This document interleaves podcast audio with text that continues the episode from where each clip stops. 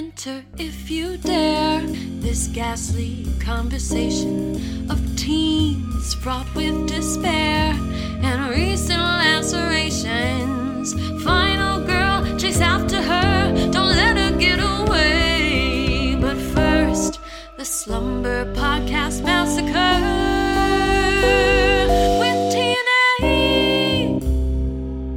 Welcome to Slumber Podcast Massacre with TNA. That's Tim. That's Sandy. And this is a podcast about horror. Every week, Tim and I get together. We talk about a different movie from the horror genre, from your well known classic down to that rare gem that's wearing its cast in the pool at the back of your video store shelf. This week, Tim and I are going to get busy with each other while we watch It Follows from 2014. Tim, learning what we learned from the, um, uh, God, what, I forgot to write down the title of the movie now. What was the one with uh, Christopher Walken? Uh, Dead Zone. Dead Zone.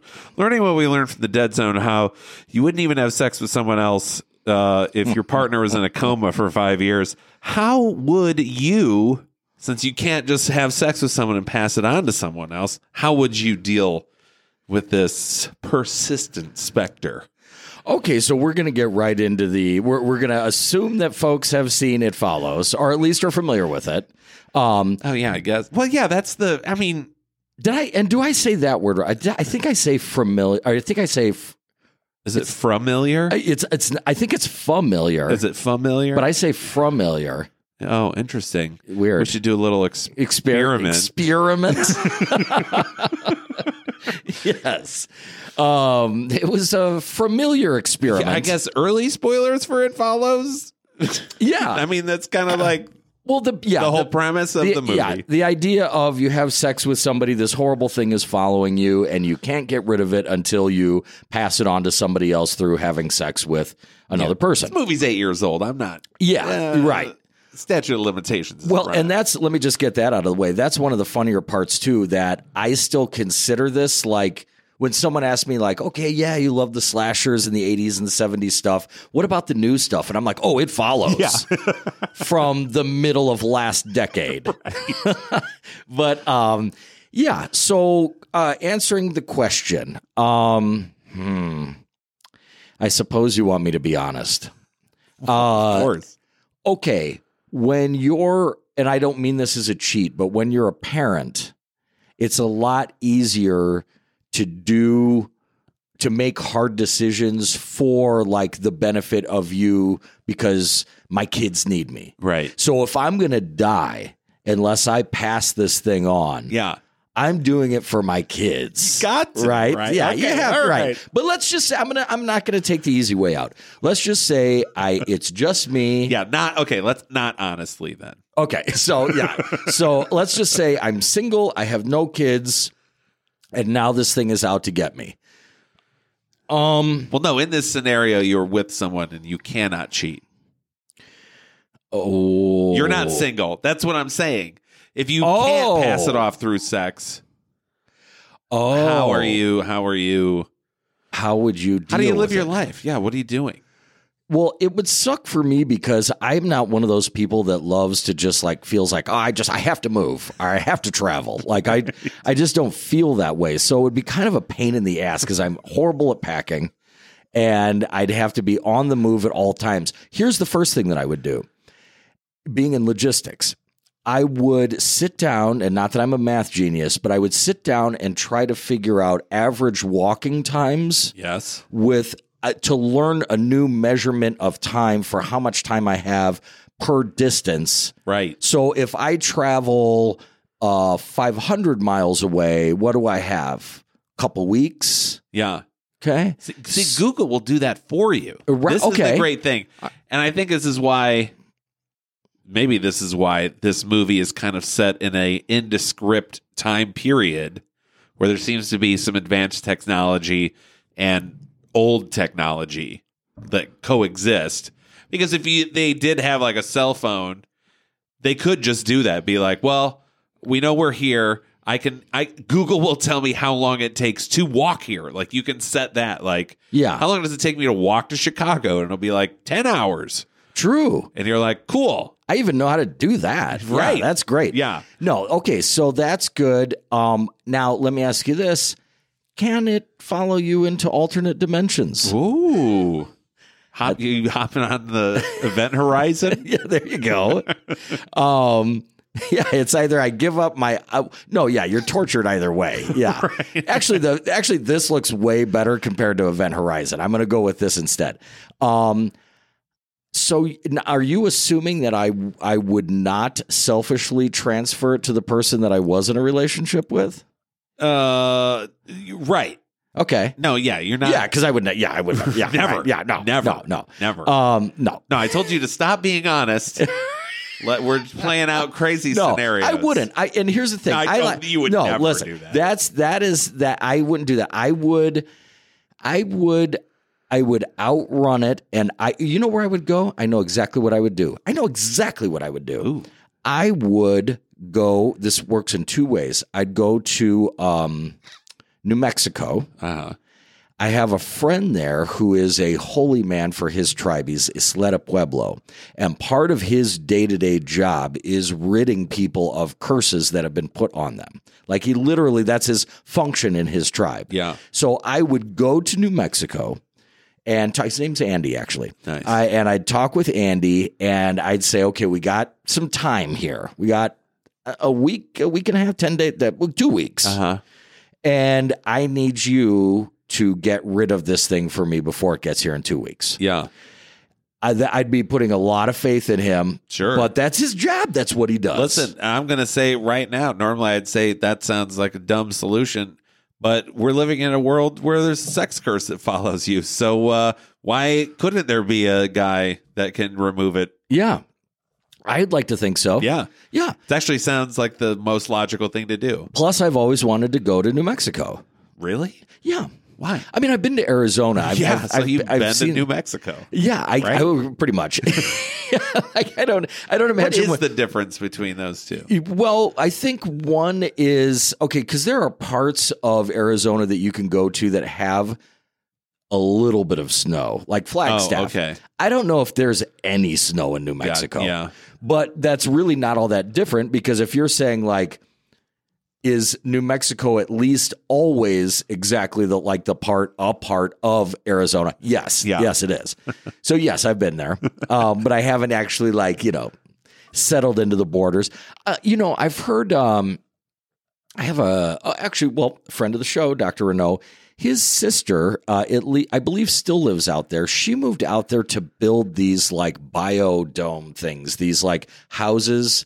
Uh, I don't know if it was for underprivileged people or whatever, but they build them out of like it's like part adobe, part old tires or whatever Oh. and stuff like that. So That's cool. we get a little house for ourselves yeah. and uh, meet with the shaman and just you know kind of take in the the natural beauty of New Mexico and Yeah. rid yourself of a curse so that you can do whatever you want. Yeah.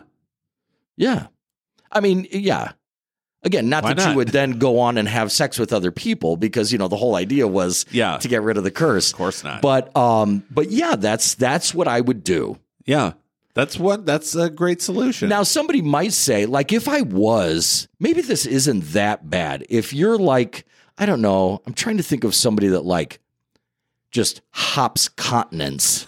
right. you know, that's probably We don't know anyone like They that. probably wouldn't even ever bother to like come in contact with it. You know, it's like tomorrow's uh, like, you know, they're in Spain, and Yeah. then the next day yeah, they're in New Zealand. where you are just like I, I live half of my year in Chicago and the other half in like I don't know Greece. and what if you cross oceans? Exactly. Can you make this thing okay? See, uh, this is all stuff on what we were going to bring up anyway. It was kind of a dumb question because yeah, that's stuff we were going to talk about anyway. You know what though? I would. but I'll I t- don't know what else do you ask for this one. You know what I would do though? I'd fuck with it. I'd get a jetpack. I'd let Right, it, yeah, I'd let it get within like just like like earshot and then just blast off another like If I knew 150 this feet. thing could only walk at a walking pace toward me, and you could see it at all times, right? It's never hidden. no. If you are cursed with it, you can see it. Yeah, how fun would that be to be like just hop over a big gap? What if? Watch it try and like Yeah, shuffle around and try and get to this gap. it might make the whole thing worth it. Really. Um, what if I told you this? We get our you get yourself a genetically engineered best new best friend, and guess what it is? A spider. oh god. With all those eyes. He's got eyes on everything all the time. And you just have like your it's like a But buddy. how the spider can't see it? well, but I think he could see Do it I have to fuck the spider? Oh, I see what you're saying. Yeah, because they can't see. Oh, okay. Yeah, you got to fuck the spider. Oh, yeah, I'd rather die. I, My God, you'd probably I would fuck it to death, Yeah. though. I Oh mean, my yeah, God. yeah. Then it's then it's just like you had a a sex with a spider for no reason. Um, Also, I believe uh, male spiders, their penis is in one of their legs. It's like comes out of their foot. oh, that's convenient. Yeah, Like if you were like a soccer player and that shit was just trained up yeah. to just where you plow. can just be like, he like goes up to a lady spider. He's like, I'm just gonna, you know, just gonna stick a finger in, and then whoop, surprise! It was my penis finger. that one. Yeah, You gave her the finger. arrested. Arrest that spider. Not cool, spider. See, if it was on my leg, I'd be all right. Like I have, like I can do this move from like my taekwondo training where I can just like lift my leg up and just tap my foot out repeatedly for like ever. Yeah, Yeah. Um. So I would I'd, love I'd to be see all that right. sometime. I'd be all right. Yeah. Sure. Oh, I'll show you. Uh, I got to stretch a little bit. Um. maybe, maybe amend that forever comment. uh, right. Yes. right. Forever's For a- five minutes, a right? While. Right. Yes. Yes. A while. Um. More than you can. Uh, Right. Yes. That's all that matters. Um, but yeah, no, that's a great question. I, you know, it's funny. I was thinking to myself, like, oh my god, like what, what question is he going to go with on this one? Where is he going to go with it? But no, that's uh, that's interesting, and I think that um, you know what though, I it, it does say a lot for persistence. Because that's one thing in this movie where you're like, man, maybe they just won't find him this time. Like maybe they've just gone to a remote enough location and they just kind of outran it. Yeah. They just sort of like lost it. They took like one exit, like real quickly. yeah. Whoa. Like like two like two people Cut are driving in a car and somebody says turn left and somebody's like where turn left where turn left and then they turn left like a buddy cop Which movie always is way too late then. right Like, yeah But- exactly um no that's that's an interesting question one thing that is is good though i mean i think we can both agree on this that it is as far as we know that these sex curses uh as they're de- you know depicted in the movie Yeah. don't don't exist No, not in real, not in our reality. I don't Right. believe so. No. So- now I believe maybe if we applied some sort of metaphor to it, yes, we could say sex curses do exist. Well, maybe in yeah, some you sort could of a say that. physical sense that then follow you for the rest of your life until Sure. you die. sure builds character AIDS, yeah if I have to spell it out. yeah that's the thing we're pr- we're in pretty good like uh generational AIDS was a big deal. yeah My it was God. like i've talked do about kids know about AIDS? Not really. It's over. Like they cured it, and Just so like COVID. yeah, it's like all you No, got. AIDS really existed. Sorry. it, it did, yeah. And I actually, and I, I did. Well, you, yeah, you know some people that died of AIDS. I do? Yeah, yeah. Or I know of people. No, I you- probably didn't know that. I think you knew them. really? Yeah. All right. Uh, we'll talk about it later. But um, no, yes. All you got to do to is check my quilt. Yeah, yeah. Your quilt. Yeah. That's what I was gonna say. That's all you need to do. Make a quilt, and it's over. Um, no, sick I, uh, but no, but this is, but but you and I come from an interesting generational standpoint, though, with that, where we saw this AIDS thing come on with like nobody having any idea what was really happening. Like I've told you that thing before, where. I, I won't even say who, but somebody that I know, like I said, "Oh my gosh, did you hear that Rob Lowe has AIDS in his arm?" and and and then this person, you know, an older woman said, "Oh, that's such a shame. Not only a shame that he had AIDS in his arm, but that at that time that Rob Lowe was gay. That was like the real shame that he was off the market. You right, know? yes. Um, so yeah, it was kind of a double whammy there. Um, but yeah, we knew nothing of it. Like we didn't. And the thing was, it yeah, because I think that the '60s and '70s were really gearing up to like make sex a pretty like big thing. Like, they were all they just doubled down on lots of casual sex, and then the '80s came along and had its way with it. Guess what we've discovered? Right. Feels Yeah. good. Your uncle didn't just die of pneumonia at 28, you know?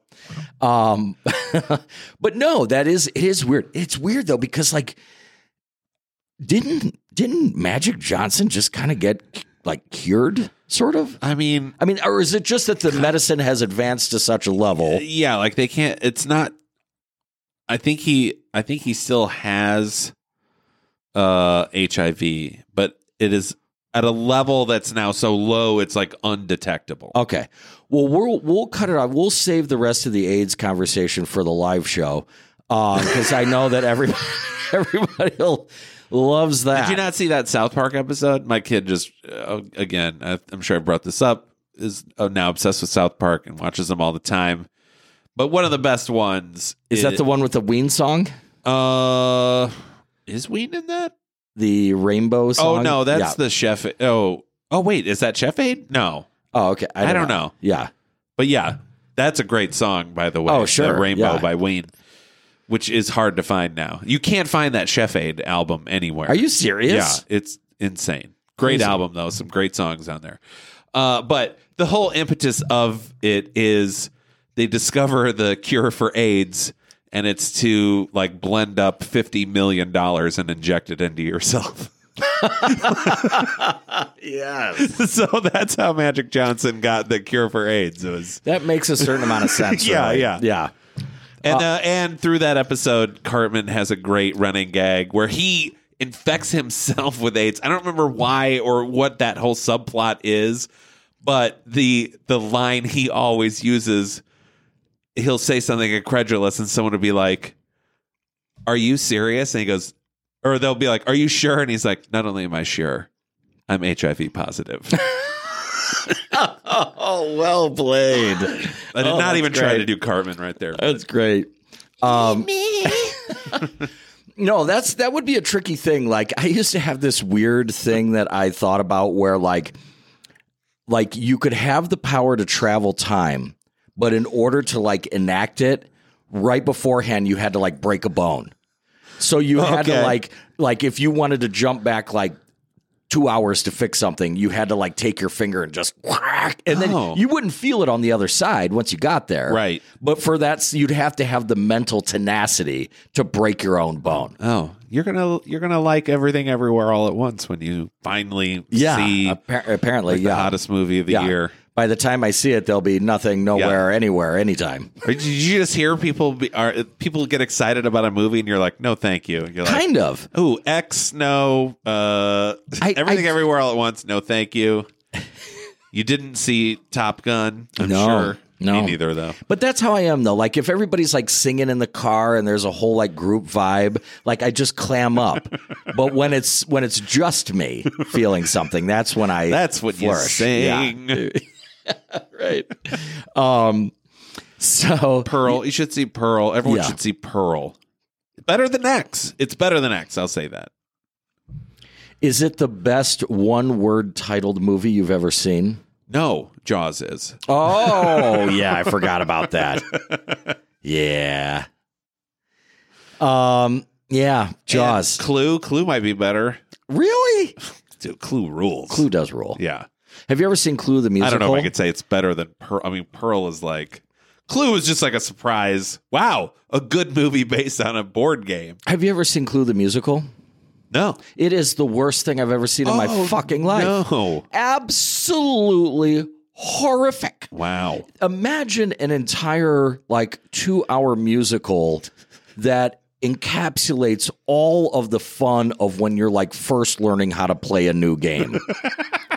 like eh, just somebody taking the instruction manual of a board game and being like give me 2 hours. Right. We're going to slow it down and we're going to set it to music. By the way, none of the songs are going to be inspirational or Catchy. yeah, Memorable. at all. Yeah. oh, it's awful. Toe Absolutely awful. None of it. I mean, I'm sitting there just like I like I was looking around just waiting for like just heads to explode in the audience. Like how is everybody still here? Like the sense of group guilt to have to stay in our seats Right. for this? I told my kid I'd come. I, yeah, I told him it'd be fun. you know, Clue. Because Clue is fun. Although I will say, is there a thing where if you play that game enough, like if you're an adult Yeah. and you play it enough, you can kind of like figure it out every time? Uh, Isn't there kind of a thing? Like if you played enough, you always know. Like if you're playing against kids, I mean, yeah, I guess there's a bit of it's like counting strategy cards. about how you. I mean, the only thing you can really do is what cards you show to people. yeah. I mean, that's You know what's weird though? It's like eh, I don't know. here I am talking about like learning how to play games. You know what I do really well with? Completely forgetting how to play games. like I've played hours and hours of Yahtzee. Yeah, If you put that scorecard thing in front of me and the little cup thing and the dice, I'd have no idea. I just Do these bat it around. together? I'd bat it around like an ape, like just hop around and just like swat at it. I have no idea how to play You'd that. still beat me. I'm not even. Yeah, like I don't know how to play that. I don't know how to play. Like I kind of forgot. Battleship's pretty easy, right? Yeah. You just sit there and guess shit until it. But you kind of remember though, right? Well, you have pegs, so you Right. can put Okay. it's a miss or a hit. Okay. so you don't even really have to remember. Right. What if Play you pl- Candyland. Candyland, straight up random chance, zero strategy. Really? Candyland. Yes, all you do is you shuffle a deck of colored cards. You flip a card over and you move to that color. There is there is nothing you can do to alter how that game turns no out. amount of steroid use? No, no. Couldn't hurt. Yeah. Go for it. yeah. Exactly. Yeah. We need stronger men. We got we're a generation of sissy ass men. Ain't it the truth? God damn. Get some Candyland and some stero and some human growth hormone. That's their new ad campaign. Candyman, don't be such a puss. yes. Just Carl Weathers like pounding his fist through the table and breaking the I'm board in half. spitting all over. I'm trying to. like, been real quiet on Mike the last month. Did you just start salivating when I said Carl Weathers? no candy. oh, All right, let's get into the S because we liked this movie. or Let's land because you're white. Yeah, go ahead. what did you say? I said or land because you're white. Oh. Hey, landowners are the only we- trustworthy we people. take it all in stride. Yeah. Okay. Let's. So this is it. Follows from 2014. It was written and directed by David Robert Mitchell. It stars uh, Maika Monroe. Micah, is that how you say her name? Did you look that up at all? Uh, I'm M A I K A. Micah. Yeah, I'm gonna go with Micah. Yeah, Micah. Maika Monroe, Keir Gilchrist, and Daniel Zovatto. Three names I've never said before, nor will ever say again. Uh, financials budget 1.3 million box office 23.3 that's a smash hit. it's a fucking hit a worldwide smash uh, let's do Nan's some and then we'll get into some spoilers more than we already have. Jamie j. Height has a new boyfriend hugh. He's handsome funny and easygoing. And on their second date they have sex in hugh's car. And then jay learns something new about hugh. He's cursed with a spectral entity that is in constant pursuit, and the only way to stop it is to pass the curse on through sexual intercourse. He tells Jay that this being can look like whomever it wants, anything that will help it get closer to its target. So Jay enlists the help of her sister and friends to protect her, and when that seems futile, Jay must make a decision either pass the curse along to another victim or try and stop her pursuer once and for all, because no matter where she goes, it follows. Yes. Yeah, you got to love anything that like gives somebody an absolutely 100% correct reasoning for say like, look, there is no other way out than for us to have sex right now. Right. Like that is the only answer. If I die, it's on you. Right. Yeah. Um yes, speaking of sex because we might as well just jump right into that. Um and I am I am I I just watched this movie. I'm coming in hot. I'm ready to shoot. You just got to tell me where. Um, I I literally did uh, like a reverse of my normal process, which is watching the movie again and then researching it. So uh, the way that my timing worked out, I had to research it first and then watch it right before we started recording right now.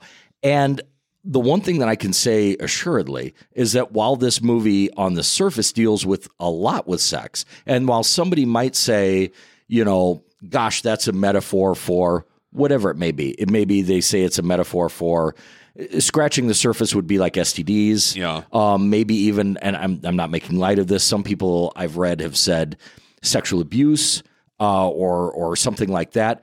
I think this movie, while it uses sex clearly as a vessel for its Yeah. message, I think that it's a much broader and completely non sexual uh, aim that it's going for. Okay. But let's talk. But before I get into that, I'm just. I gonna- thought one of my sexual aims that I picked up on, just because our protagonist was a female, yeah, was this was the stigma of that we put on women of who they sleep with. Like that follows them around. A guy can have sex with whoever, but a woman, it's like, oh, you've had sex with this person, this person, this person.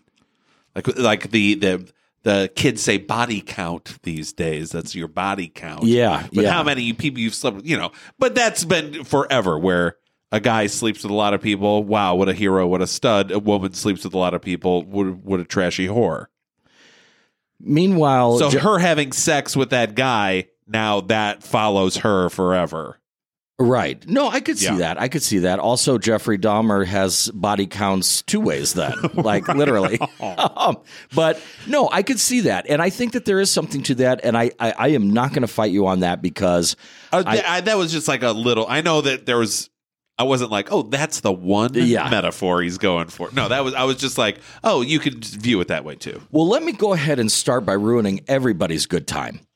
Um, everybody, the legions of folks listening to this show right now are all of those people who followed our hashtag of it follows and they are geared up. They have spent years watching the movie over and over and dissecting it and they think they've got it all figured out and they think they've got all the metaphors for it. Let me just crash those walls down all around you. Um, the writer, the writer who without him we would have none of this, Right. said that it was born of a time period where he was a younger kid and his parents were going through a divorce and he was having a recurring nightmare of being followed by something. Yeah. At that point, it has nothing to do with sex. It has to do with the fact that you have a kid who's got anxiety because his parents are splitting up, and he's having these dreams of something following him, and it, it was it was recurring. It was very affecting to him, and he, you know he doesn't do much in. There's not a whole lot out there about how he got started. His very first film was financed for thirty thousand dollars. It didn't take much um, to just to get that going. This one, he knew he needed a, a bigger budget. But what he also knew was that if you just say this premise, it kind of sounds like crap. Like it just sounds like either pompous or heavy handed or goofy or whatever it may be. Yeah. So he just went ahead and wrote it. And then he came up with what's called a lookbook. And a lookbook is something that is used when you're pitching a movie to say, like, anything you want to say. Here's like the color swatches that we're thinking of. Here are some casting ideas that we have. Here's some location ideas. Here's the basic plot. Here's like, I'm trying to kind of give you a picture book of this movie. Yeah. So they had a really good lookbook. They had a really good script. And so that's how they were able to secure their financing. And and while a million dollars or million and six or whatever it was is is hardly a budget, when you're used to thirty thousand dollars, it's all the money in the world. Right. And obviously they didn't need to make a lot to uh, to make this movie. They just needed a a, a zoom lens. so, um, which is there's more than that, but it's it's great. But but here's the thing. The one thing that the director keeps coming back to, and I read multiple interviews and critique of this movie, the one thing that he keeps coming back to is that this is a nightmare movie. Uh huh. It's he didn't set out to make it a metaphor or a sex thing. The sex thing was just because he liked the idea of transferring something from one person to another. Yeah. And that was the easiest physical way to do it. Yeah. And to like make characters sort of intimate with each other. Yeah, there's a lot uh, invested Yeah, when you're intimate like that. sure. And that If it were so- a handshake, it'd be it'd be a dumb movie. exactly. I have a, a friend. You gotta find someone else's hand that you can shake. I have a friend who's Brazilian, and he said that sex in Brazil is just like a handshake. Really, like it's just it's just that casual. But when everybody's Well, that yeah, beautiful, look like that, yeah. why wouldn't you? Um, so, uh, and didn't we? Didn't our comedy group even have a bit where like a place where like the handshake was two guys going up to each other and grabbing their packages? Uh, probably. Oh, Yeah. Wow. Did we have some sort of gay joke in our comedy group? Yeah. Wow. Yeah, that, yeah, was a, made for a little bit of our uh, like between ninety five and ninety nine percent of our jokes. Yes, um, but they were funny. Um, but yeah, so so that's the thing. So it, he's coming right out and saying that a couple of really important things. Number one, that it's meant to be a nightmare that you can't escape from. That was his main goal. It wasn't even really about and he's come right out and said, like kind of tail between his legs, like, God, I wish I would have thought of all this stuff Right. that I'm being you know credited for. But um it really was just about like pitting teenagers in a situation that they cannot get out of. Yeah. And what furthers that, because we might as well get right into the fun stuff with your rules. There's a whole lot of, I'll get into like other life shit later. Not my life, but just my views on on this and what I think it's really aiming at. But let's talk about those loopholes. Yeah. Now I'm going to lead you with this, and then I'm going to just let you go. Okay. what he says, smart on his part. When this movie displays its rules for what's happening, yeah. they are not told from some like mystic source. No. They're not told from some scientist who's crazy and into chaos theory and all that stuff. They're relayed by just a regular dude yeah. who is experiencing it himself, but is his information good? Okay. Did he get told anything? He's just kind of trying to like relay what he knows. So maybe some of it's right, maybe some of it's wrong, but it's all we've got to go with. All right. Well, that will tamp down some of my criticism. I can't accept that. I also don't know if he didn't learn it from someone because he had to know about it somehow, right? Or else he'd be dead. Yeah, he If the person who gave it to him didn't tell him about it and maybe didn't have their own perceptions of what's going on. The you're right. The only way that he would have stumbled upon, if nobody told him anything, was that he has sex with somebody, and then he has sex with someone else. That person ends up dead, Right. right? Because they didn't know the rules. Somehow he must have banged somebody fast enough. Yeah, but once he bangs the person, whoever he bangs after, it doesn't matter. Right. Unless the person he's banged dies before he can bang the new person. Exactly. Exactly. Should we lay that out for people that don't? I mean, it's it takes two seconds. Yeah. It's just yeah, it's a it's a singular line. It's not like a disease necessarily where I have it now I can spread it to people. It's like an apple. I'm like when I have sex with you, I hand you an apple. Uh, I've already had the apple, so like you can't give it back to me. You can only give the apple to someone else. And in this movie, you give it to them by having sex. And if if the bad thing gets you before you're able to shoot it off to somebody else, then it comes back to me again. Yeah. Basically, the, it's like the a, force. a li- it's like a queue, like a line. If you're at the front of the line, you die, and then it goes to whoever was next in line. the easiest way to look at it is the evil force in this is always looking to get back to the origin, but it has to go in sequence Right. from who had it last. Right. So the thing is, it's, I mean, it doesn't come right out and say that. And furthermore, the director said, when asked the question, he's like, I didn't want to get into Origin anything. He's like, because Origin makes it real. I even if they find out that it has some magical source, that still is something tangible and it takes away from the nightmare element. And the nightmare element is that when you're in a nightmare, you're sort of aware of some things, but you're also things are just happening to you. Yeah. And you just go with it. Yeah. And what um well, I'm gonna stop myself there and let you go with the uh with the loopholes because there's a Well, lot and now that I'm thinking about, well, of the writer being like, well, you know, we really just have like this one guy, and what, you know, what does he know? It's like, well, you're the writer, you know.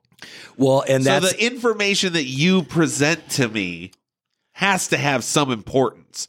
You can't just be like, well, actually, my characters can do whatever the fuck they want because there's no written rules for them. Right. Then, uh, now I'm not afraid of them at all.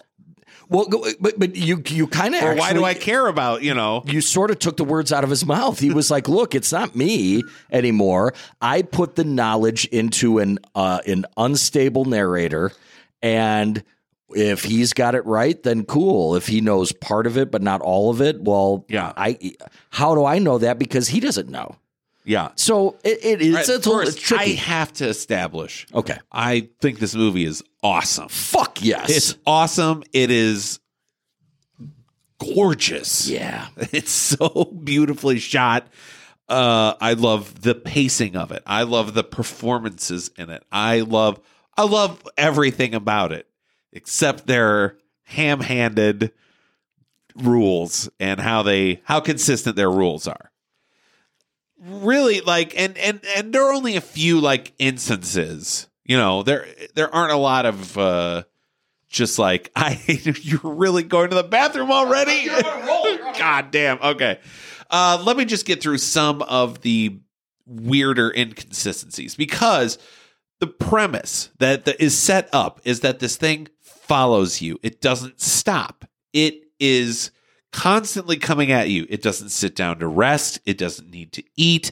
It doesn't do anything. It just follows you in order to kill you. Now, there are a number of moments in this movie where the entity or the being or the the follower stops following uh and and also um so our you know the Hugh who's who sets up our loose rules is like the the, the rules Hugh sets up are it's it's always going to come after you no matter where you are. It can look like anyone it wants uh it it will it's it's uh it's slow but it's not dumb. So it has problem solving skills which we do see later. Like there's a locked door it throws a rock through a window and climbs through the window. Yeah, so it's not like a it seems to have physical limitations right like doors can stop it uh it has it has a physical presence, but it's uh, see through unless you are cursed. So the people who aren't affected by the curse can touch it, manipulate it, see it with a sheet over it, like Charlie Brown's Christmas uh, Halloween costume. yeah, Uh, but they cannot see it in its raw state, right? In its chameleon form or Sure. whatever. But there are a few times. There's one time um, they're pulling away from a house and it's just it's standing on the roof. A, why is it just standing? Why is it not walking toward her? B, why is it on the roof? At what point was that an advantageous way to get to her? Uh, how did it get up on the roof? Because it doesn't seem to be a thing that blips into existence. Like if it's always walking at you, it's always there, right? So it's like at some point it got to her house and climbed up to the roof and just stood there, watch, watching. sure. I guess it, you know, sometimes it will stop if it gets to a locked door or something, but I don't know. There was no reason for it to be on the roof. Um, there's a part where it gets very close to her. It actually grabs her hair. This part, I'm like, like there's so many opportunities where it would have been like, oh, game over. But like, because we we do see it kill, because she spreads it to one of her friends, like an ex boyfriend, and he's like, let me take let me take this burden from you. A real chivalrous hero. Yeah. Let me fuck you in the hospital and take this, carry your burden. Uh, he dies, but like he opens his bedroom door and the thing pounces on him immediately, right? Like it hesitates for like a second so that we can see some titty. Uh, but when this thing before that, it approaches her at the beach and like picks her hair up, like it's sniffing her hair or something. To and it's taking so long where everyone is like, "Whoa, what's going on with your hair?" Like people have time to react to it. So it doesn't kill her immediately there. Then even then it like they hide in a barn, right? And it busts the door of the barn and then someone like uh the her ex-boyfriend, this is before he's died, like sticks his head in and he's like, "What are you guys doing? Did you guys break this door?" They're like, "No." And then he leaves, and then the thing starts coming through the door. Like, where the fuck did it go after it broke the door? Why wasn't it trying to get in the? Wouldn't it still be this constant traveling path toward her? You know what I mean? Sure. So there's just these very convenient moments where it stops doing the thing, the one thing it does. Yeah, and, and there's some great questions in there too, uh, and I'm going to join you on this journey. You know, usually I'm defending everything, but I you you bring up some interesting points.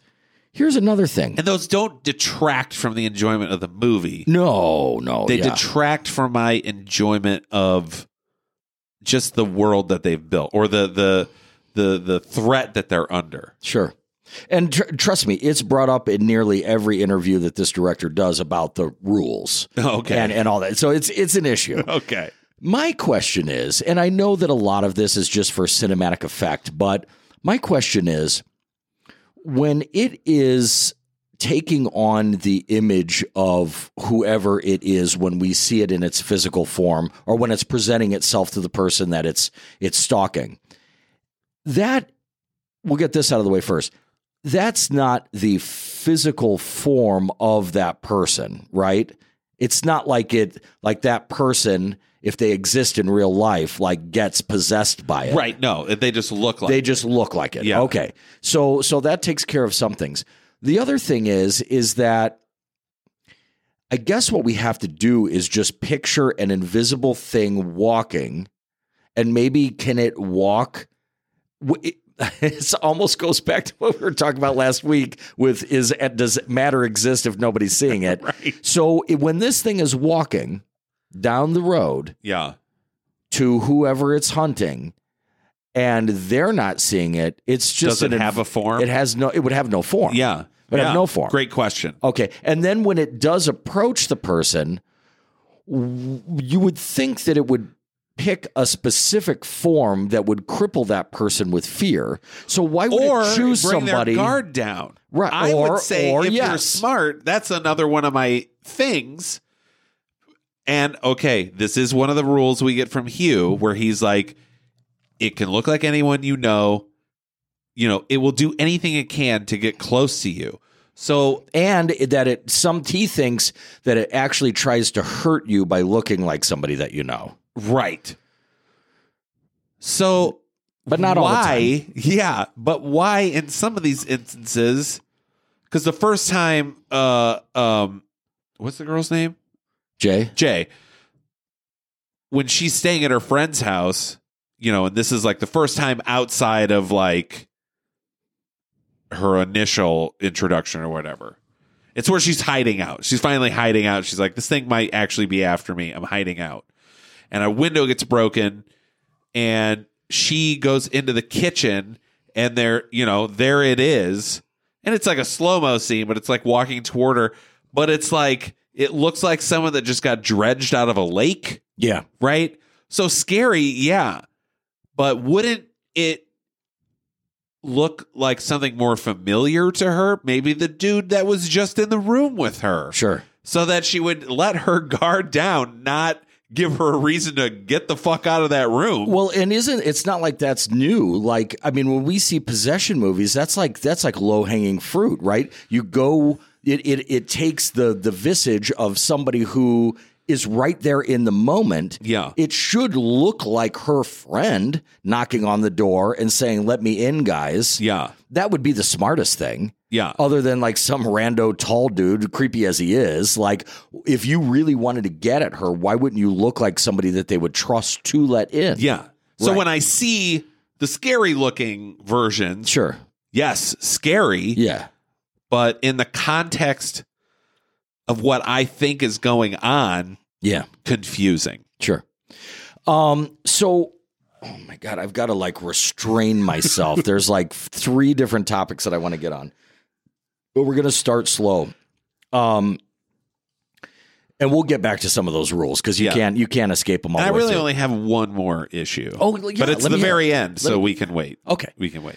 So you were saying something earlier, and I'm with you a hundred thousand percent about liking this movie. And that is that it's not just the text, it's not just the story, it's the uh, and I know this word gets overused now, but the aesthetics of this movie Yeah. wonderful, especially if you're our age and you grew up with IFC in its in its golden age and just that kind of ramping up of independent film in the 90s. This has that sort of ultra natural it uses wide lenses just about as good as anybody since Yeah. Kubrick. And so what you do is you always have a sense of where you are. There's never I mean not to say that there aren't some close-ups, but there you always know where you are and that's kind of a tricky thing in and of itself because as the movie goes on, you start looking in the perimeters Oh, of yeah. the frame around the edges. Like, is somebody going to come from here or there? And you, this movie has you exploring the entire frame of That's a movie more than very any film ever. Yeah, you are glued to the background right. Exactly. in, in nearly every scene. which doesn't sound like a compliment, but No. it is. Um, so there's that. There's also this sort of um, kind of out of place in time element here. And this goes back to this is uh, more from what would be like the art department. Going back to what the director is pushing about a nightmare, right? It's all over the place. First of all, when I was a kid, and to this day, I still refer to that time of day where you walk outside and everything looks like a dream sequence. Yeah. And what color is it? Blue. Yeah. I call it blue time. I, that's what I used to call it when I was a little kid. oh, and it's, that sort actually called the Violet Hour. or violet hour. Okay, that that's prettier, I guess. Blue time. Eh, fucking blue time. yeah, but if you didn't know about, if you were, you know, Uh, Yeah. you weren't a poet when you were a small child. Yeah, right. Um, uh, witty. Uh, yeah, but uh, not. Yeah, not, not. I hadn't like you know Yeah, dialed in. became a poet later. Yeah. Um, so blue time, and if you notice, there is a lot of blue in this movie. The cars, the clothes, there is blue all over the place, and there's no denying that that is the go-to color for like a wash for dream sequences in, Yeah. in television, movies, and everything. So, um, so that's standing out. But what I was saying about out of place in time, obviously we're in an era where there are there's cell phone technology, but he didn't want to pick any particular model that would get aged over time. Yeah, the shell phone. But is that a phone? Yeah. Does she use it as a phone? Yeah, oh absolutely. Yeah, you see like uh like uh, text on it. Yeah, but she's reading a book. That seems to be the only thing it is. Well, she never uses it for anything else. It is well. They said they described it as a shell phone because the problem is is that the director has been inundated with requests for the shell phone and where they got one. well, yeah, I think people see that and are just associate it with like a flip phone, but they never use it as a phone A or a smart uh, or a smart device. It is only used to read that book she's reading. and as a flashlight. Yes, Yeah, but um, either way, there is like handheld technology. yeah, yeah, yeah. So there is that. But yet, on the inside of Jay and Kelly's house, Kelly is Jay's younger sister. On the inside of their house, it, it feels very much like when you and I grew up. Yeah. like that late seventies, early eighties vibe. There's an old TV on top of our new TV on top of the old TV. Yep. Um, and so Yeah, that new TV is still kind of like black and white. Right. Everything they watch is like from the 50s. Yes. So that is the oh my god, he does it so good. I has I'm going to say something and I might get struck by lightning as soon as I say it.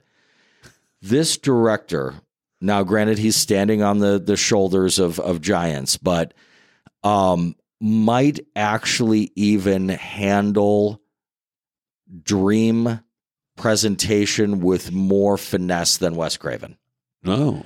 I mean, because all of this stuff, when you really start to get an eye for it, it's all dreamy. Like those choices of, you know, the clothes look modern, but the cars are old. Yeah. And the furniture is old, but somebody has a Oh, handheld you. shelving. Like we're yeah, The- like the- things are out of place, and you're just kind of pulling from random things that you know about. exactly. Yeah. And not only that, but look All the cars are super cool in this movie too. But look at that. If you if you just describe an actual, and I wrote down this this uh, sequence in the movie.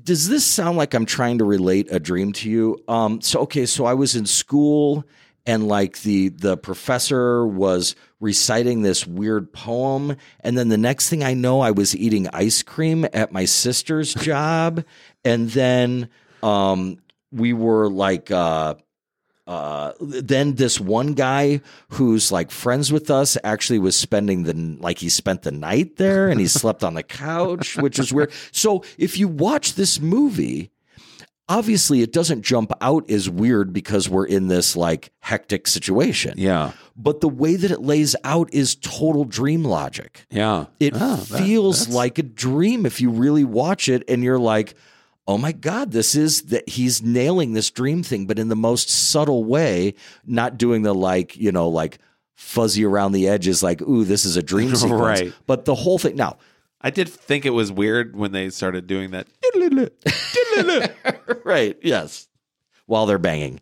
Um I gotta say though, the the rhythmic movements of the sex in this movie, they make it look good. Yeah, yeah. Um, uh, but anyways, let me just say that it's. I want to be clear about this.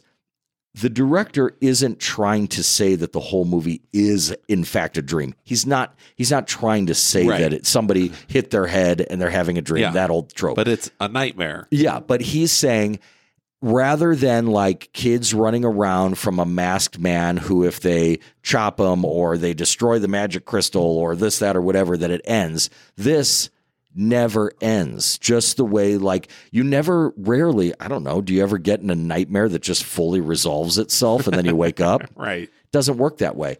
So now let's go ahead and just stumble on to what this movie is actually about. Okay.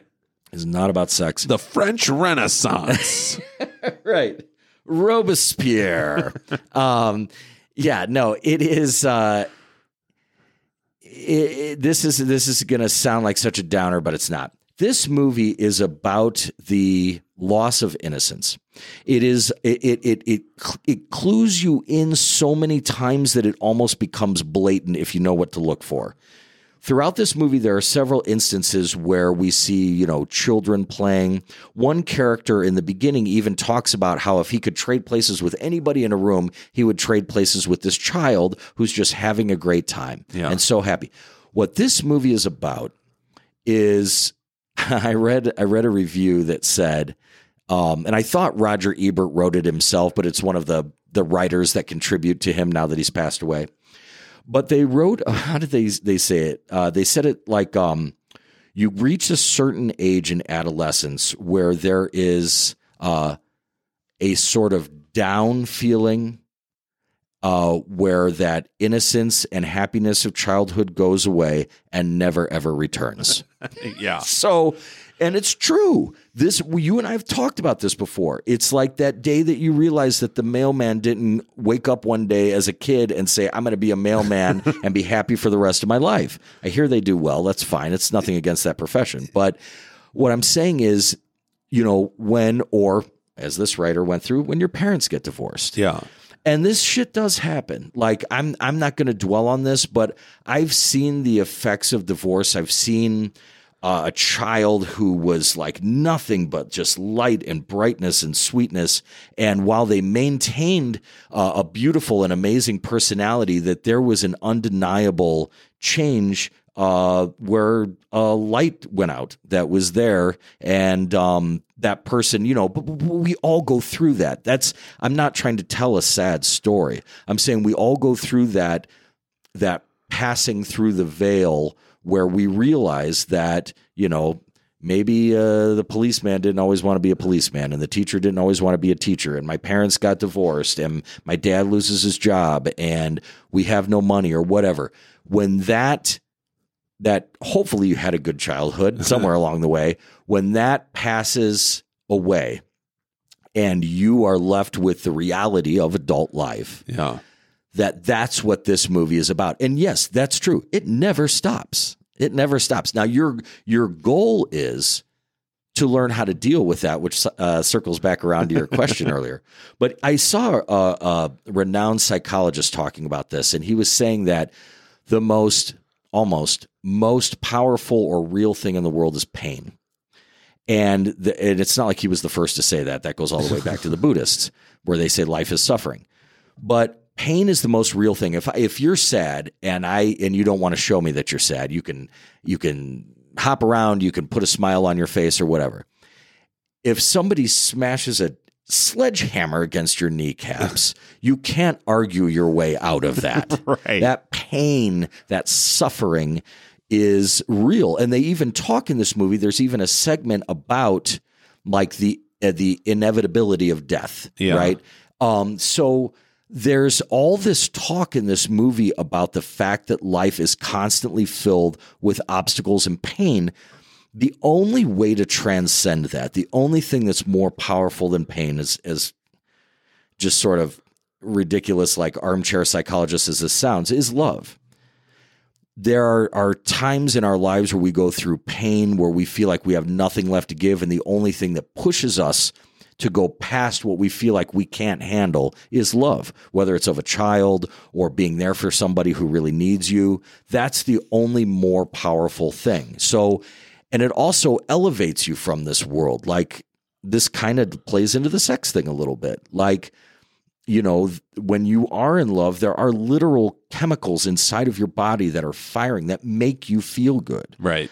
And so that I think is a great choice of metaphor then to go with sex because it is this sort of escape from the thing that is hurting you.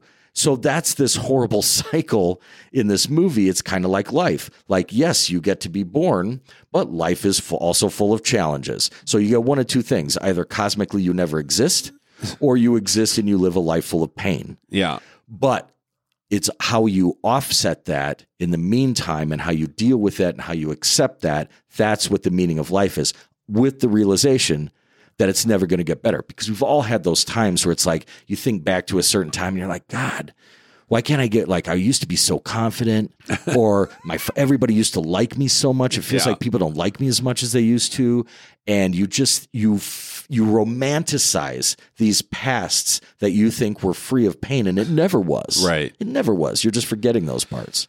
So, tha- so that's what this movie is about.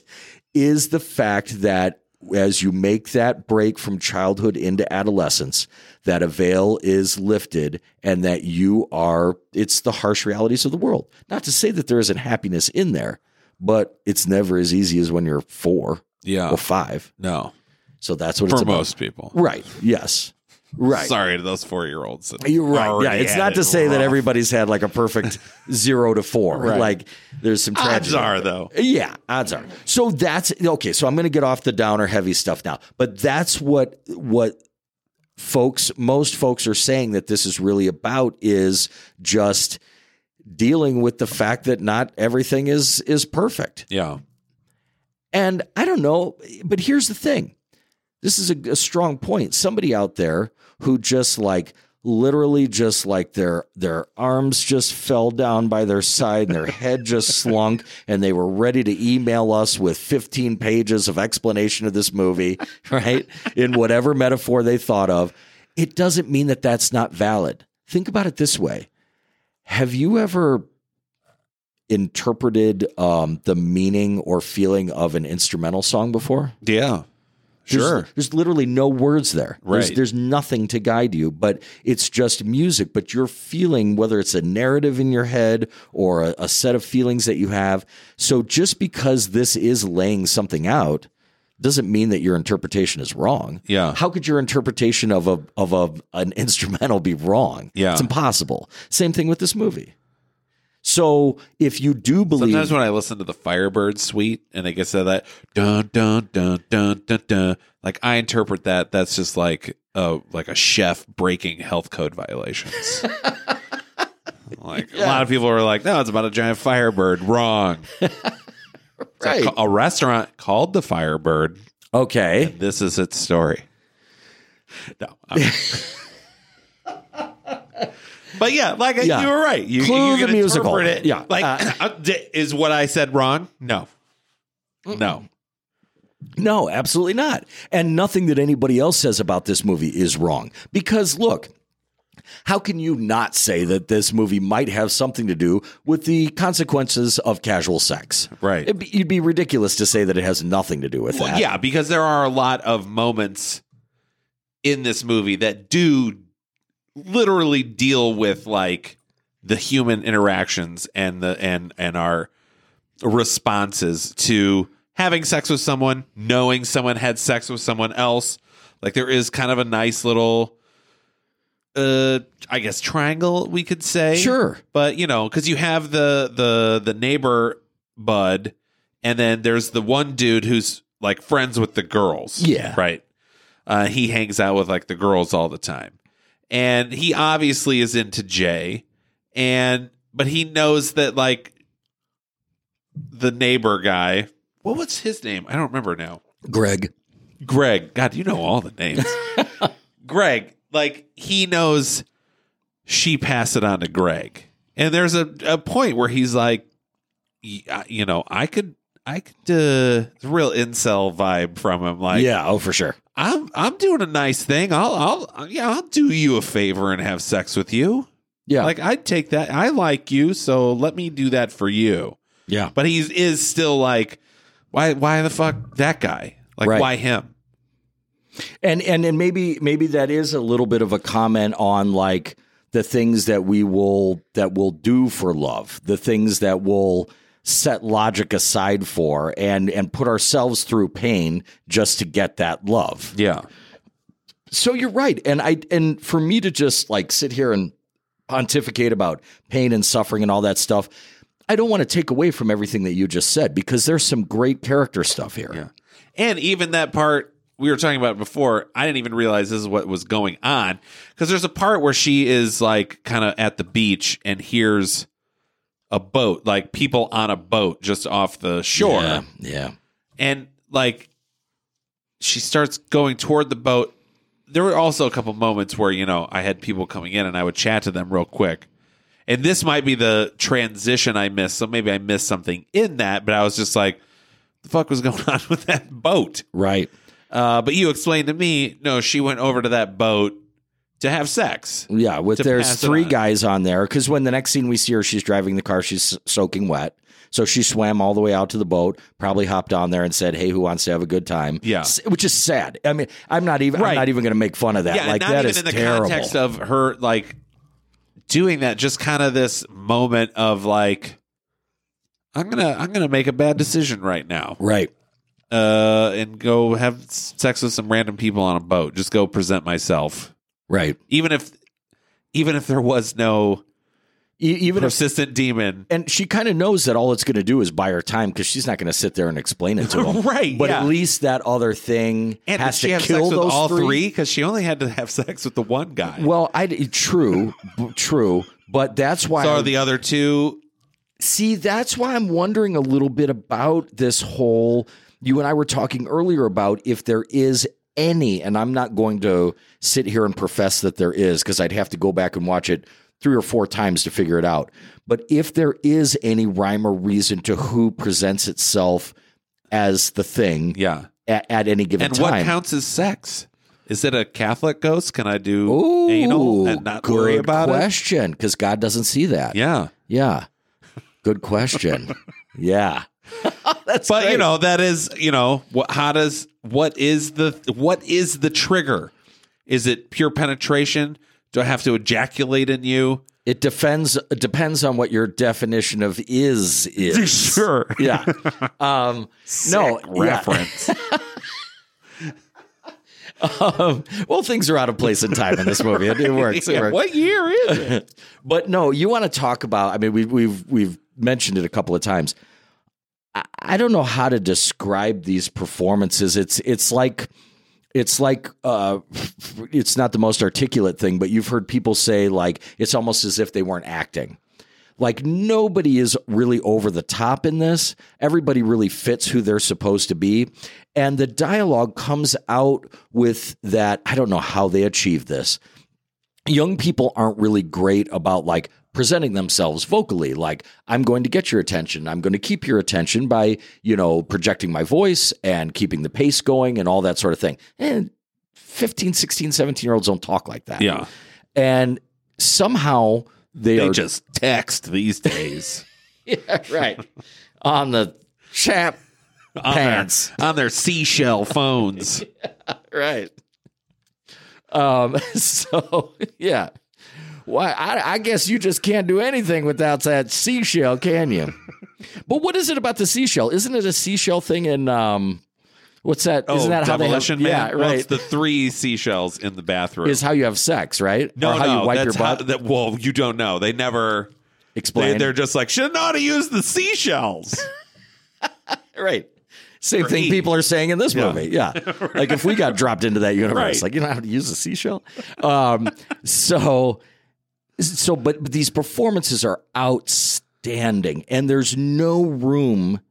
There's no room for any falseness here. Think about what I just said about the wide shots here. And it's not to say that there aren't close ups, but I'm talking a wide shot where it's there, you can't manufacture a performance by quick cuts and Right. over the shoulder and like we did the scene 12 times so I'll just take this time when I was shooting over the person's shoulder or whatever. Like it's just naturalistic and you just buy it and I can't even put my finger on why it's so magnetically watchable, yeah. but it is. Well, I think it, you know, it establishes its tone right away and never really deviates from it. And it's a good Good point. it's a good ominous feeling that just draws you in. And you know, as slow as some of the scenes may be, nothing's ever really boring. Yeah. I mean, yeah, it's certainly not a fast-paced movie. And I mean, literally one person, well, you we have a death right at the very beginning. But as far as the established characters we know, one person dies. Mhm. So not a lot of kills in this movie. No. Not a lot of gore, No. just a lot of like walking. And not Christopher. Right, no. Um yeah, He's a- like he's a ghost. Yeah. Follows you. Imagine like if his walking pace matched his vocal pace. Like just like start stop, like take him like forever to get anywhere. Like you wish Christopher Walken is your it. Oh god. Um so here's the thing. Um there is some really really unique styling here in some of these shots. I know we've we've talked about you know some of the wide angle and whatnot. There's also a great use of this steady but slow zoom in that makes sense because it it it's the whole vibe of the movie, right? Somebody's always approaching. Yeah. So they they really use this like consistent, steady, slow zoom in a lot of scenes. It's great. There's also a really neat thing, and I'm going to try to articulate this as best as I can. It's not done very often anymore. Um, I think it's the the most clearest place that I can think of it is The Shining, where there is a scene that seems to be of some importance. Maybe you're waiting for something big to happen or a jump scare, but it just sort of dissolves into the next scene without anything happening. Yeah. Like, you know, there'll be times where, like, um, maybe it's when uh, in The Shining when she's sitting at the table and talking with the doctor, and, you know, it's kind of a tense, awkward situation, but it just sort of like, you know, uh, what's her name? Um, Shelley Duvall. yeah, kind of like says something, and then the, like the screen just sort of goes into a soft dissolve, and then we move into something else. Yeah. without without any real resolution, and that's kind of an old trick because nowadays movies are like that that that that that. It's a movie. like, I mean, constantly keeping your attention, Right.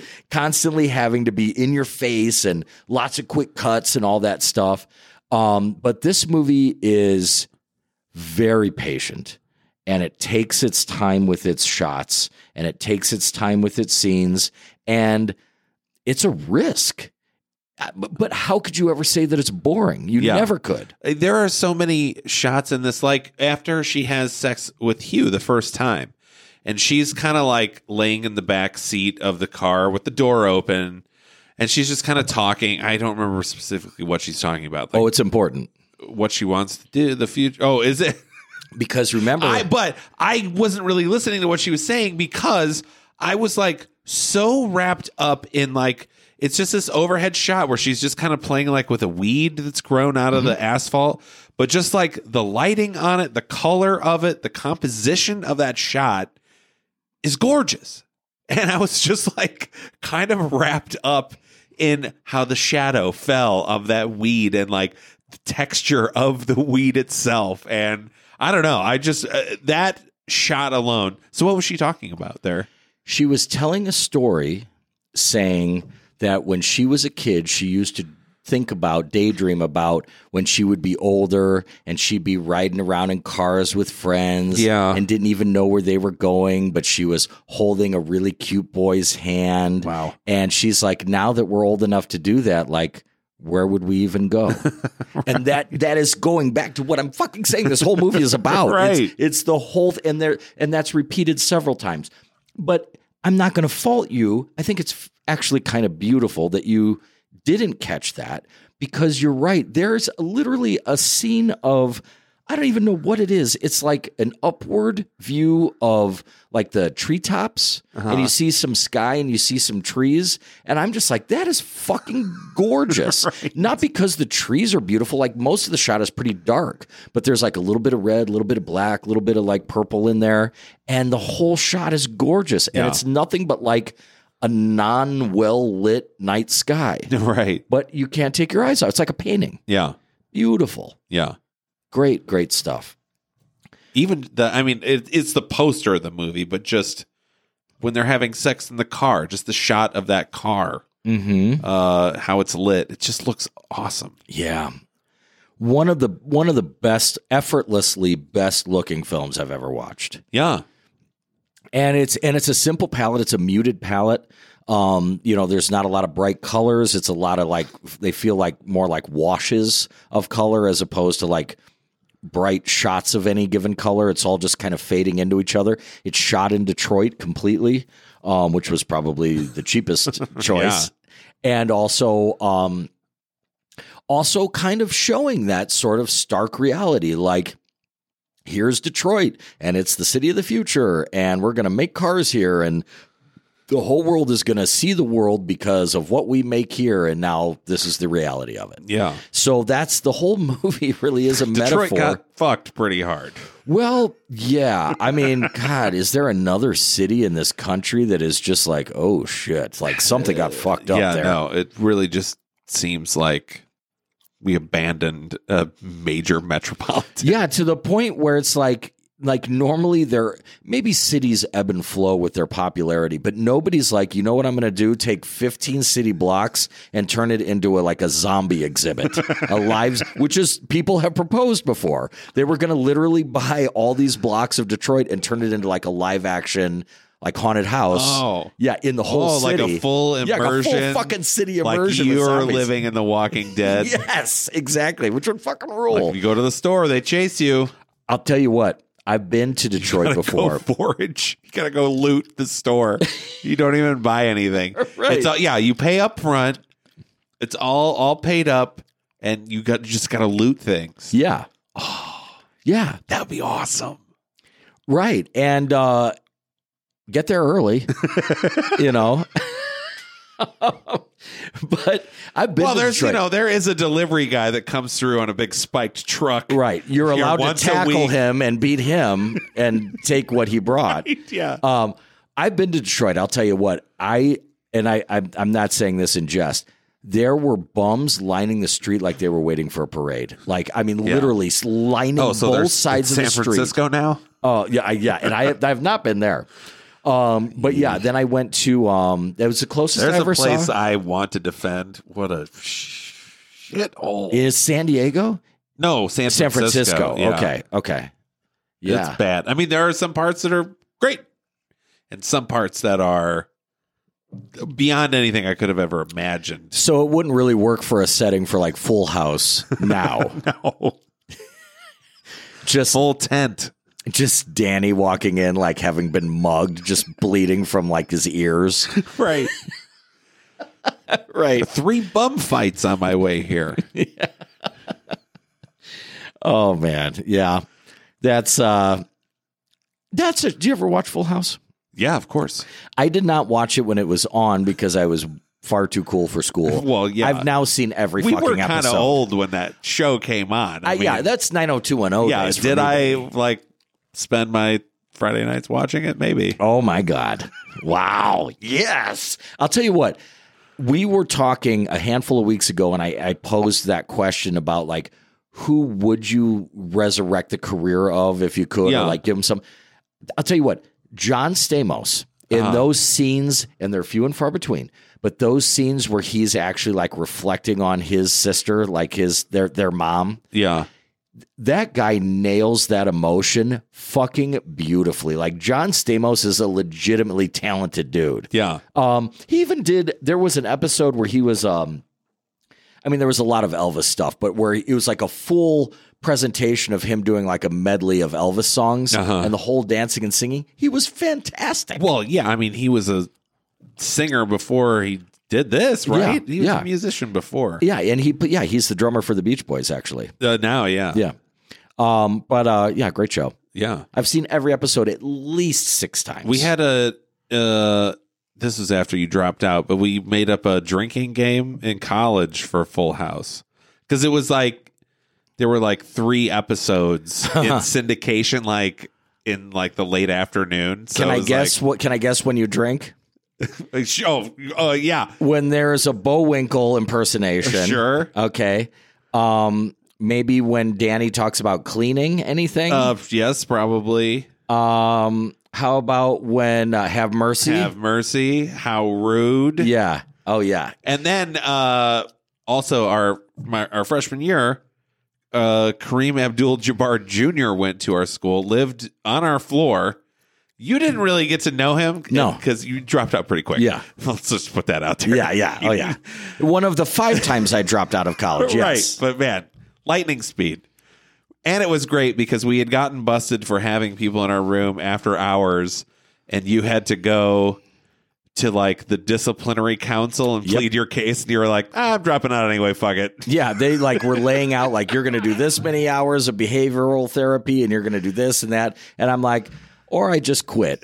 And they're like got this big look on their face, like their eyes got really wide, and I just got up and walked out of the room. But Like, after you left, I actually got to know uh, Kareem Abdul-Jabbar Jr. very well. Like he was probably one of my better friends. Him and Slayer were That's my cool. two best Yeah. friends. Yeah, that's Yeah, awesome. Yeah. Um, before our friend John moved in with me, listener to the show. What's up, uh, John? Um, but yes, that was he was his dad Kareem was on an episode, and that was just there was one rule that episode's on: drink as much as you can, as fast as you can. like That's all rules out the window. Just get shit faced when it's the Kareem episode. oh, that's great. You know who my favorite was on that whole show, and I'm I'm not Kimmy even Gibbler? joking. Well, she's great. Yeah, Um, although that poor girl was destining herself for a Botox from the very beginning. Remember, she always had those eyebrows Oh, up yeah. and those eyebrow wrinkles. Stephanie, when when Yeah, you get a young Stephanie before she hits that like middle school years, that little kid could nail comedic lines beautifully. I agree. Oh God, she was she was legitimately yeah, hilarious. it's a good show. I mean, Yeah. there's a reason it was so popular. And it's kind of funny towards the end of the run, like that you can tell everybody's getting a little loose with stuff. Yeah. And they're just fucking around at that. And it's it's kind of fun. How long did we just talk about Full House for? too long. Yeah. Let's talk about the end on how uh what here's my last kind of complaint with how this happens. Okay. Uh cuz we've kind of established, you know, they've tried shooting this thing before, right? Yeah. Doesn't stop it. Okay. Uh so now our our big our big scene at the end, they've uh gone into the pool. There's a pool. There are a couple pools in this movie. She loves the pool but they go to like a big like gymnasium pool line it with electrical equipment like TVs, microwaves, irons, hair dryers, or whatever. The idea being get the thing in the pool, push all the things in, maybe we can electrocute it or whatever. Yeah. So Jay's in the pool. She's like, "Oh my god, it's here," which is so. It's kind of cool. We never see it enter. We don't see it when she says that, Mm-hmm. and it is this weird. Just everyone's just kind of sitting there waiting, like no one's doing anything, and then she's just like, "Oh, here it is, right here. It's Yeah. looking at me. I see it." Yeah. Instead of getting in the water, this thing just starts picking these things up and fucking chucking them at Yes, her with- and nailing her. Great aim. deadly precision. Yes. and like I'm uh, like she gets hit with like a microwave and like an iron, like it's a cartoon. It looks like it hurts. Yeah. Oh yeah. She's bleeding in the water. Yeah. Uh. Uh. The the kid- from the Paul. autism show, Paul. Uh. He he's like he grabs the gun, and it's kind of funny. He's like, "Where is he? Where is he?" Uh. And he's just like shooting wildly. Twice in this movie, as people are just shooting blindly, someone is standing directly in line with him. Twice Right. that happens. Get the fuck out of the way, people. He accidentally clips the seashell uh, book reader girl, who I'm uh, sure also has a name. It is uh, Yara. Yara, right. Okay. I don't know why I'm like detailing all this. It's not too important. What happens, they finally like throw a sheet over this thing. Smartest thing they did. The Yeah. Whole, yeah. So now you can see where it's going. Uh it gets pushed in the water. Or no, he shoots it in the head. Mhm. Shoots it in the head. It like pitches into the water. Uh so now Jay is going to get out. She's almost to the edge. Boom, something's grabbed her, drags her down. Uh the thing's still alive. Now it's holding on to her. Uh what was what was the guy's name? Paul. Paul. Paul's now just blindly shooting into the water. Two shots miss everyone. Third shot, boop, pips that thing right in the head. And it like goes limp and like sinks down to the bottom. Now, yes, there's no like body that's recovered. And she looks in the pool and it's just like kind of full of blood. Uh so we don't really know if it's dead, but like a bullet can like pretty much put it out of commission. I don't know. That that bugs me a lot. Where it can be shot in the head one time, Yeah. fine, nothing happens. Two times, too much for this ghost. Uh yeah, I don't know. I was just like, oh, okay. I mean, it's the only way to leave it open ended, I guess. Cuz there is we the the very last shot is now she and Paul have kind of gotten together Yeah. and then they're walking down the street and we see someone walking behind them. Yes. Any, so now anytime you see someone just walking, it's sus. They Yes. are sus. Yes. Um, but you know, then it's like, well, did it need to recuperate? Is it now just always following them at a distance? Is it about to catch up with? Are they both about to die in five seconds? Sure. Where where has it been this whole time? Why is it not following? Now it is. Well, and that's that's the thing. Like, I think that that goes back to what he was aiming for, which is, I don't want resolution. Right. I I mean, what I said earlier, like nightmares or even dreams for that matter of any kind rarely resolve themselves before waking up. Yeah. So he just he didn't want to put a pretty ending on it. I mean, I'm fine with no resolution. and the idea of the, the the bigger picture stuff that I was talking about that you know life's struggles never you don't you never hit that pocket that you think you're going to hit Yeah. where it's like if I just if I lose weight if I manage my money if I do this it, then everything's going to be great you never get there Right. Um so that's kind of where he's going with it so who knows now I know that's a little frustrating because it's like when something's wrapped that loosely Then it should be just a thing where they're like, I mean, you can have it. I don't know. Is it a resolution if they're like, well, we can't kill it. We just always have to be on the move. it, it might be Is that a resolution? Or I'm fine with that ending. It might be better if, like, maybe the very ending they kind of do like a clockwork thing and it goes back to Hugh and he's just like having the time of his life. like, yes, it can be beaten. You know, he's just like in a ball pit at like celebration station or whatever, just having a great time. That's hilarious. you can, yeah, you can beat it. It's not easy, right. but you can beat it. But Yeah. I don't know. For for what we have, yeah, it's it's um it's hard to tell somebody how to watch a movie and and not Here's the thing though. I think you made the strongest point earlier uh, towards the beginning of this episode, which is anything, any of the holes that we've mentioned or anything like that, if you watch this movie without looking for anything or trying to aim for anything or trying to solve anything, and different things are coming at you, and even if you're questioning those things like you were throughout watching it, yeah. um, none of it takes away from the quality of the experience. no, not It- at all. it is it is an enjoyable film watching horror experience. So much so that it it it makes me proud of. And now I know you've seen Pearl. I you mentioned it. I haven't seen it yet. yeah. But I'm starting to get really really excited about what might be this sort of untapped true potential of horror. And Yeah. that and well, here, wait. I'll say this. Okay. Too. Don't get too excited.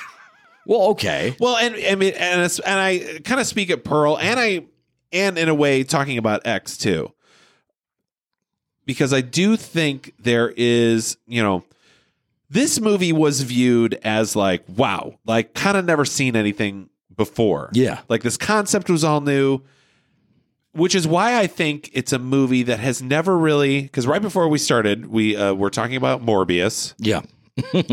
which I have to wa- I have to watch now because I have tickets to go see how did this get made. They're covering Morbius. I was like, all right, worth it. I'll do it for that. Yeah. And it's on Netflix now. And you were saying, oh yeah, actually, my daughter watched it, said it wasn't that bad. And this is about that time where a movie that gets just dunked on. Yeah. Now it's time for people to be like, well, actually, maybe Yeah, right. people were being a little too harsh on this thing. Yeah. Or a movie like X, where people are like, wow, everyone was like, everyone who saw that movie, like in the theaters, was like, great movie, Sure. like really good movie, one of the best movies I've seen this year, blah, blah, blah, blah, blah. So now that's hyped up. People go to see X now, which X is like good in that it's a little bit of a conventional breaker, but there he's not rewriting anything, right? Yeah. It's just a solidly made film. I'll take it. Right, exactly.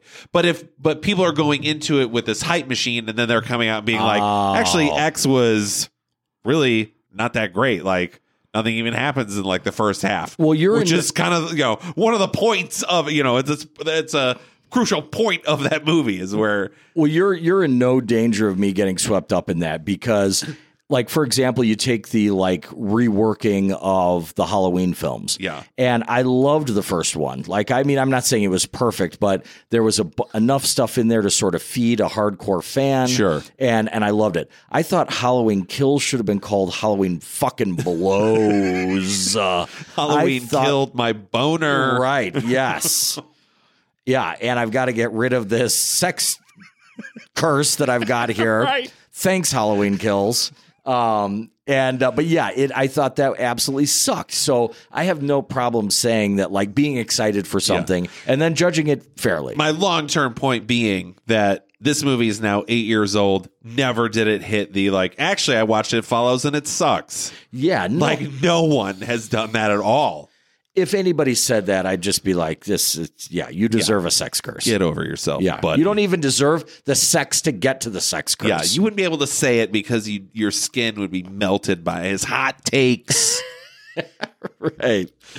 Yeah, uh, but yeah, I think this movie for a long time will just be. It'll just be one of those where people are just like, "Yeah, that's a it's a great movie." it's excellent. And you and I like to feel and like so is Pearl. Which is totally different than X. So go see both of them. Have no expectations for either. there was kind of a nice serendipitous moment where we were trying to figure out what to cover next.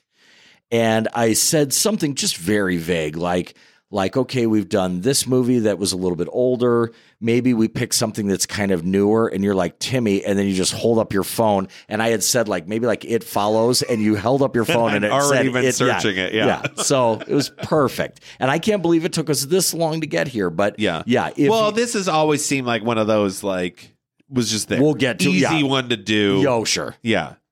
I, like Get Out is another one of those where Oh, it's sure. like I would love to cover that one. And the fact that Can't like, wait for us to talk about race. I, yeah, right. That'll be fun. Yeah, I thought sex was going to be the hard Yeah, one, no, but no. yeah. um, but no, like I- don't know if we're just riding a wave of of excitement or if Witchboard is just that good. But I know that in our last Instagram post for Witchboard, it got the most likes of any movie we've done. And how many episodes have we done? Oh, 125 Yeah. Now I think this is 125. Witchboard just just crushing the competition, just eviscerating. Um, so I hope that it follows, follows, and because it's actually really good in real life. Yeah. All right. Yeah, that was it, right? Yeah, where are we for time? Uh, I love asking that. right on time. Oh, perfect. Um, all right, cool. Yeah, I'm try- I was trying to think. I feel like there was one other thing I wanted to cover, but I guess not. I guess not. Hey, we behaved ourselves in this episode, and I'm proud of that. Yeah, and I've have never been closer to this mic in my life. I felt like this was going to get this episode might get extra spicy, Yeah. but we were gentlemen about it. Uh yeah, we were. Yeah. Well, I mean, for a movie about sex, Right. No That's fuck- just no low hanging fucking sex in this yeah. movie. Yeah. kid bangs his mom, kind of. Yeah. but she's a demon or whatever it is. Yeah. We're gonna find like the sexual energy and more like a uh like Secret of NIMH or something like that. Ooh, Yeah. we could cover that. I love that movie. It's Is my- that the that's one with the big fa- like tractor comes? Uh, yeah. That's kind of horror, isn't it? oh yeah, Yeah. Okay. Next up. yeah. Well, next up, we're starting a new mini series because it's Stephen King. It's a new Stephen King mini series because of our live show. We've talked about it before. Doing a live show October 22nd. Link for tickets in the uh, description of this episode. Promo code slumber, 10% off. Uh, oh, oh, crazy. Listen to this. I, I have to tell this weird coincidental story real quick. Tim, this is a one in a billion thing that could have happened. Okay. So a few days ago, it's Stephen King's birthday, right? Yeah. This is two or three days ago. Uh, so I'm on the horror subreddit, and someone's like, "Hey, what's uh, you know, what's your favorite Stephen King story?" So I'm like, "Well, The Jaunt. Let's see if anyone put The Jaunt." Uh, get like halfway down. Yeah, someone's put. They put, "Ah, The Jaunt. Please make it into a series." And I'm like, "Well, I'm pretty sure they are, right? Did, or did I make that up in my head, or are they making it a movie?" So I'm like, I'll find the link and I'll link it for this person. So I search Jaunt TV series, click on the first article that comes up. Yep, sure enough, it's been optioned for a series, whatever. Now, I will say in this article, fuck this article because they literally tell the entire story. Oh, no. Even the end. And Oh, it's like, no. you bastards. All right. However, so this is on this webpage. It's one of those where in the middle of the article, like dead in the middle of the page, is like a, a video ad that plays, Yeah. right? So it like separates the article. Not paying attention to it, it's like it's it, it looks like it's a premiere, like they're at a premiere or something. You know, I'm like, you know, it's one of those like three and a half minute ads essentially Yeah. not even paying attention to it. Literally, the moment as I'm scrolling past the ad, who walks by in the ad but super fan himself, Dr. Benway. Or Dr. Brian. Brian Benway. His name's Brian Benway. We call him Dr. Brian. Dr. Brian, who had been, this was five years ago. He goes to this because a guy we went to high school with edited some uh, episodes of this new Star Trek series that came out, and he was at the premiere.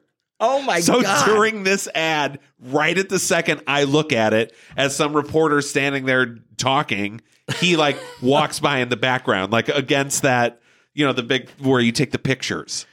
He's See, like walking down. It's the blue carpet, Tim. I, I don't know if that's a Star Trek thing or not, but I'm telling you, it, it just feels like it's all falling into place. It's- it was insane. That's I will show you. I took I took a video of it. I will show it to you. that is Uh, awesome. but it's nuts. Yeah. So We're everywhere. crazy. Yeah. Thank you, Stephen King, for getting me to like giving me the relevance to tell that story. Uh, but yeah, super. We got a big Stephen King uh, month coming, and we're gonna start it off from 1984.